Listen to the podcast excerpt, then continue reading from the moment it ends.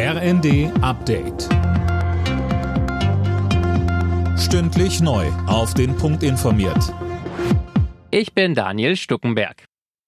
Im Nahen Osten wächst die Sorge vor einer neuen Spirale der Gewalt. Ministerpräsident Netanyahu steht unter starkem Druck. Auf der einen Seite fordert sein ultrarechter Koalitionspartner eine harte Reaktion auf die beiden jüngsten Anschläge in Jerusalem. Auf der anderen Seite fordern vor allem internationale Partner eine Deeskalation. Ohne die Ultrarechten wäre Netanyahu nicht an der Macht.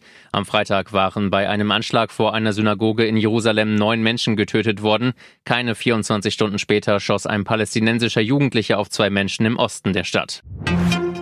Der Nachfolger des 9-Euro-Tickets steht in den Startlöchern. Ab dem 1. Mai soll das neue 49-Euro-Ticket im Nahverkehr kommen. Darauf haben sich Bund und Länder geeinigt. Alena Tribold, wie läuft das dann? Also Verkaufsstart für die deutschlandweit gültige Monatskarte soll Anfang April sein. Das Ganze soll als monatlich kündbares Abo laufen.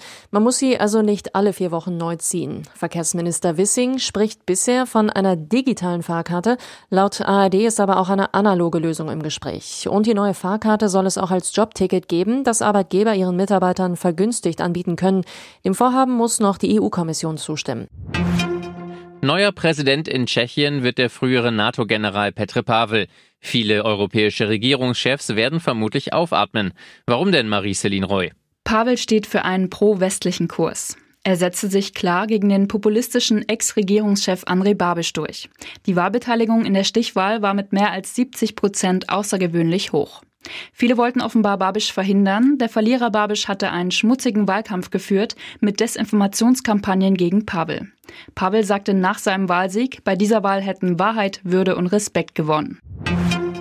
Paukenschlag in Berlin. Die abstiegsbedrohte Hertha hat sich von Sportgeschäftsführer Fredi Bobic getrennt. Nach dem 0 zu 2 im Hauptstadtderby gegen Union war Schluss. Die weiteren Ergebnisse Bayern Frankfurt 1 zu 1, Bremen Wolfsburg 2 zu 1, Freiburg Augsburg 3 zu 1, Hoffenheim Gladbach 1 zu 4 und Mainz Bochum 5 zu 2. Alle Nachrichten auf rnd.de